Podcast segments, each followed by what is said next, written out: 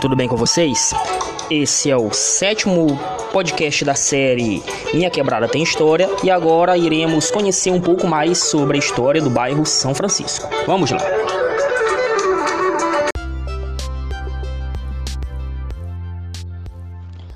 São Francisco é um bairro brasileiro localizado na cidade de São Luís, no estado do Maranhão. É um bairro nobre da cidade, surgido entre 1960 a 1965. São Francisco acabou sendo escolhido como santo protetor da comunidade de pescadores que deu origem ao bairro do São Francisco. A Ponte de São Francisco foi inaugurada em 1969 pelo governador José Sarney para melhorar a expansão da cidade. O verdadeiro nome da ponte é Ponte Governador José Sarney.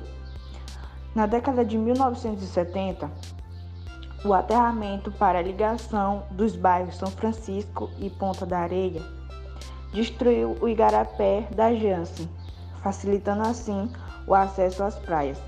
Após tudo isso, formou-se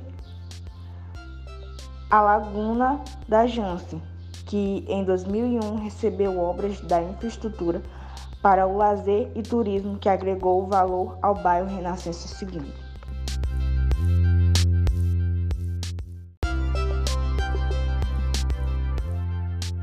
Até 1970, São Luís se concentrava no que conhecemos hoje como anel viário, com tímida expansão na região do Anil e na área do Bacanga, com o plano de expansão da cidade de São Luís de Rui Mesquita, que delimita o bairro da Ponta da Areia como zona residencial de primeira classe.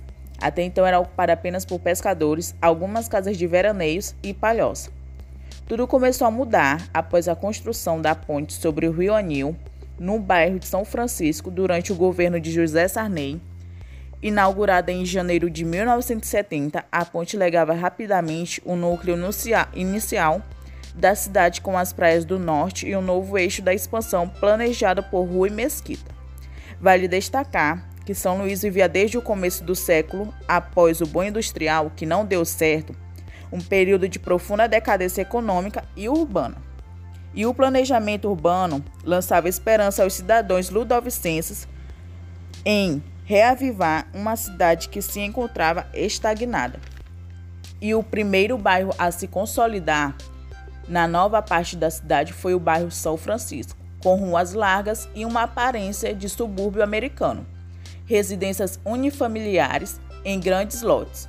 Pouco a pouco, as antigas palhoças e casas de pescadores foram sendo desocupadas, dando lugar aos loteamentos formais.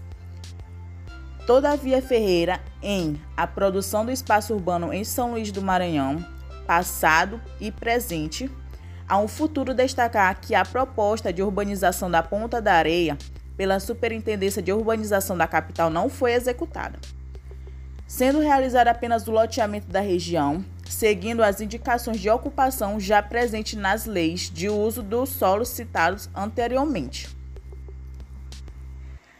Se o observarmos hoje uma, na perspectiva de desenvolvimento de algumas áreas urbanas em São Luís, em especial na área os bairros São Francisco, Renascença, Ponta da Areia e Calhau. Reflete a preocupação de Smith, pois ações de planejamento e ordenamento territorial feitas nestes bairros, com a maioria das intenções, nunca de fato tiveram como objetivo contribuir com a melhoria de qualidade de vida das pessoas de baixa renda nessas áreas, mas, sobretudo, comprometidas com a reurbanização de elite.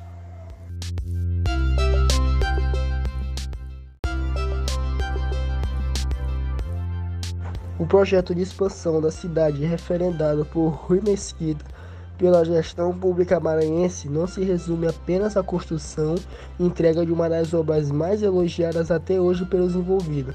Sociedade em geral, era necessário estimular ainda a migração de Weston Central, cujo estrangulamento populacional preocupava a administração. A partir daí, o município e o governo passaram a criar rotas urbanas assim como foi feito dois, ano, dois anos antes com a entrega da ponte do Caratinua, que viabilizaram o fluxo populacional. para localidades até então desconhecidas como Impaz, Maranhão, Novo, Olho d'Água e adjacências.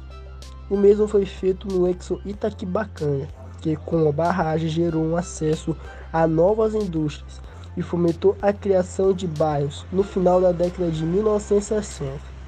Já havia o registro de localidades como Anjo da Guarda, por exemplo, cujo nascimento deve ao trágico incêndio do Goiabal.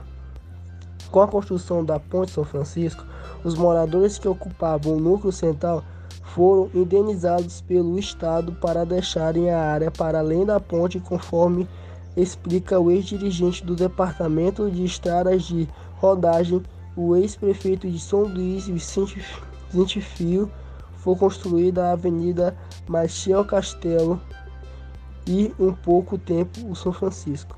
Para isso, a migração era fundamental, mas a rota viaria precisaria de associada por uma nova estrutura. Era preciso solidificar o terreno para a abertura da avenida que interligava a ponte à parte então desconhecida da cidade. Da cidade. Isso foi feito, disse Fial ao Estado.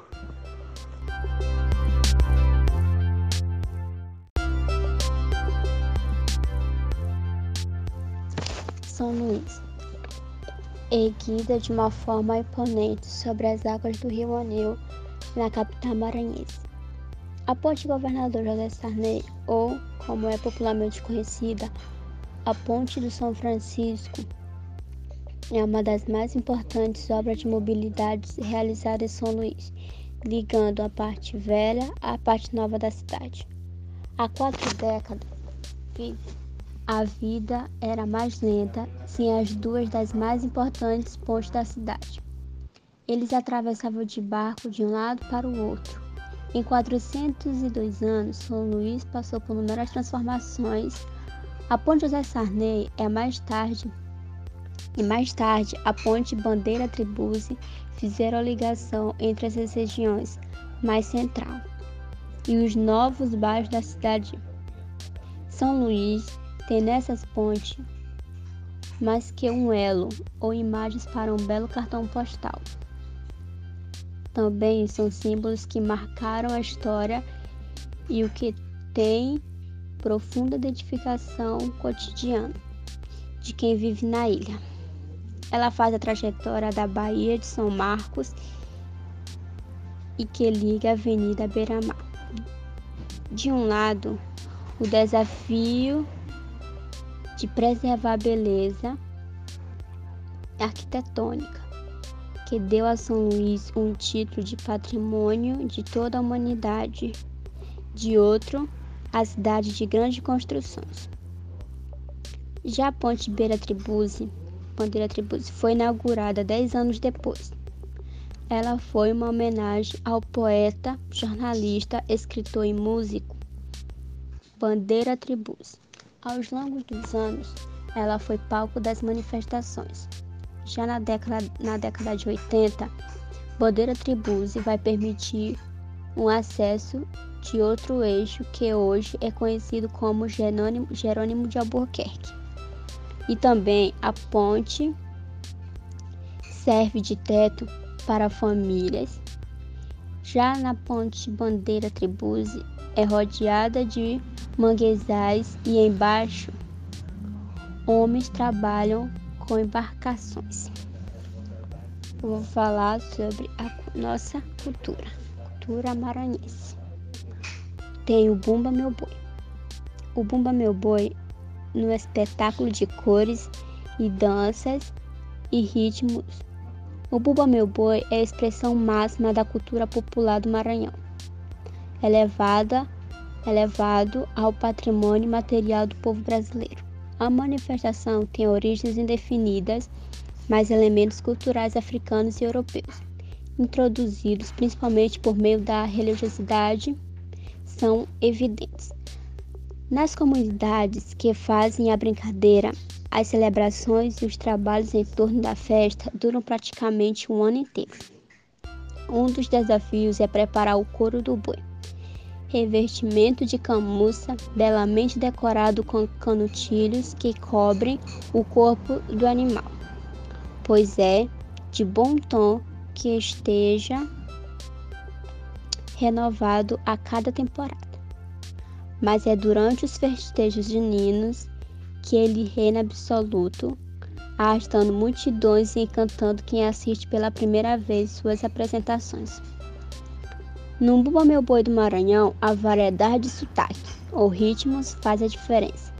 São basicamente cinco sotaques de Zumbumba. Ritmo original do Bumba Meu Boi marca a forte influência africana na manifestação. São utilizados instrumentos como pandeiritos, maracás e, e tantãs. Além das zambudas. No vestiário destacam-se golas e saiotas bordadas e chapéus com fitas coloridas. Pertence a esse grupo bois como o boi Fé em Deus, o boi de Leonardo sotaque de orquestra. Ao incorporar outras influências, o Bumba Meu Boi ganha um, um acompanhamento de diversos instrumentos de sopro e corda. O vestiário é bem elaborado e referenciado aos, aos demais ritmos.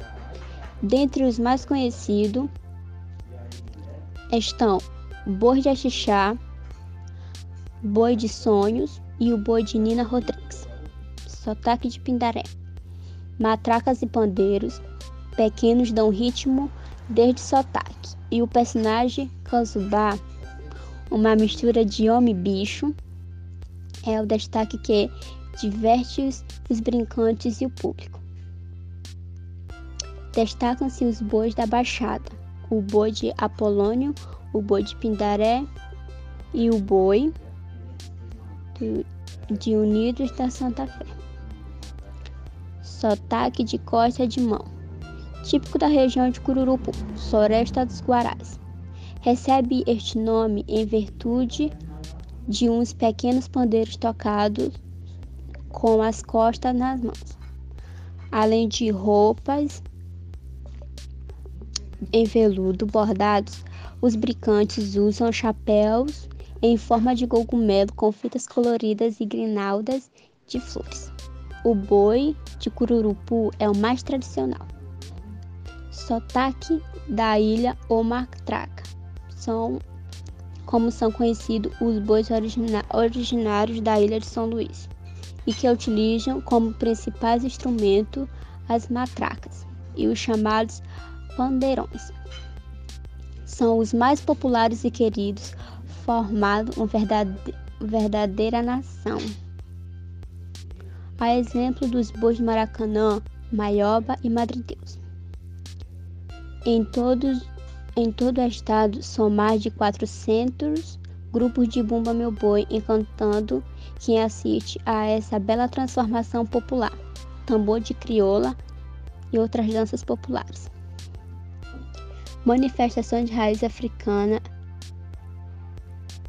que existe só no Maranhão, o tambor de crioula foi conhecido em 2011 como Patrimônio Imaterial Brasileiro. Alegre, sensual e irreverente.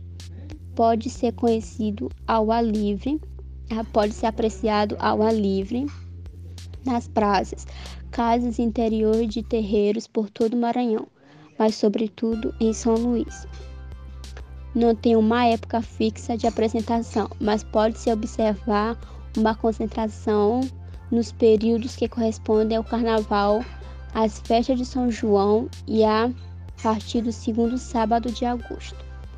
Quando ocorrem também as rodas de Bumba Meu Boi, os tocadores e, os, e coureiras, como são chamadas as dançarinas de tambor, ganham as ruas espalhando animação e muito ritmo.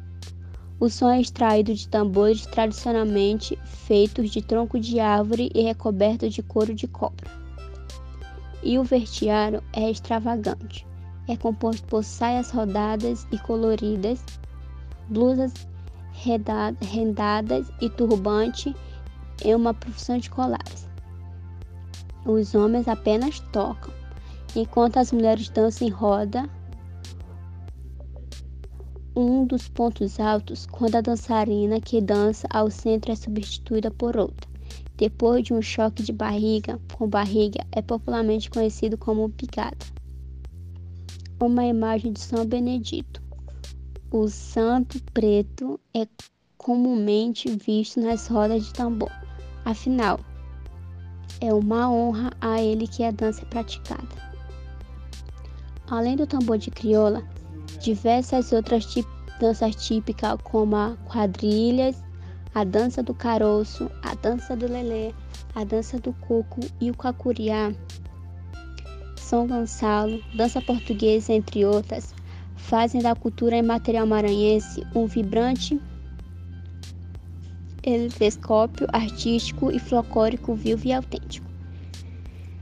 Dança do Calcuriá surgiu com a parte profana das, das festivas do Divino Espírito Santo, uma das tradições juninas maranhense. A parte vocal é feita por diversos improvisadores, respondido por um coro de brincantes. A representante mais conhecida do Cacuriá é a Dona Teté, do Cacuriá de São Luís. Dança do Caroço. De origem indígena, a dança do caroço se concentra na região do Delta do Paraíba, principalmente no município de Tutóia, isolados ou formados uma roda de cordões. Os componentes brigam correspondendo a todas as improvisadas tiradas pelos contadores ao som de instrumentos como caixas, tambores, cuicas e cabaças. Dança do Lelê. A dança do Lelê guarda em muitas de suas características os traços das danças de salão trazidas para o século XIX pelo povo brasileiro híbrido. Trata-se de uma dança de salão profana, mas que se costuma ser dançada em, em honra de determinados santos ao longo do ano.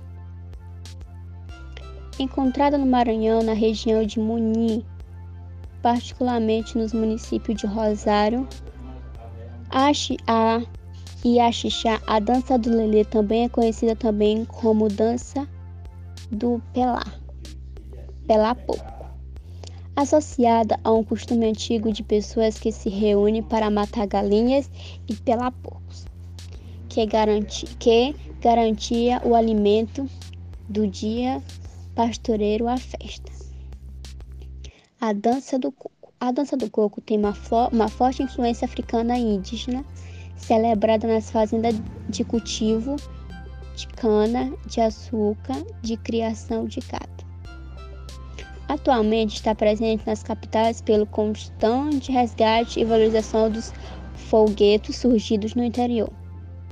Ela acontece com mais frequência na região da Baixada, região dos Campos e Campos Florido. E, o e também tem o tambor de Nina,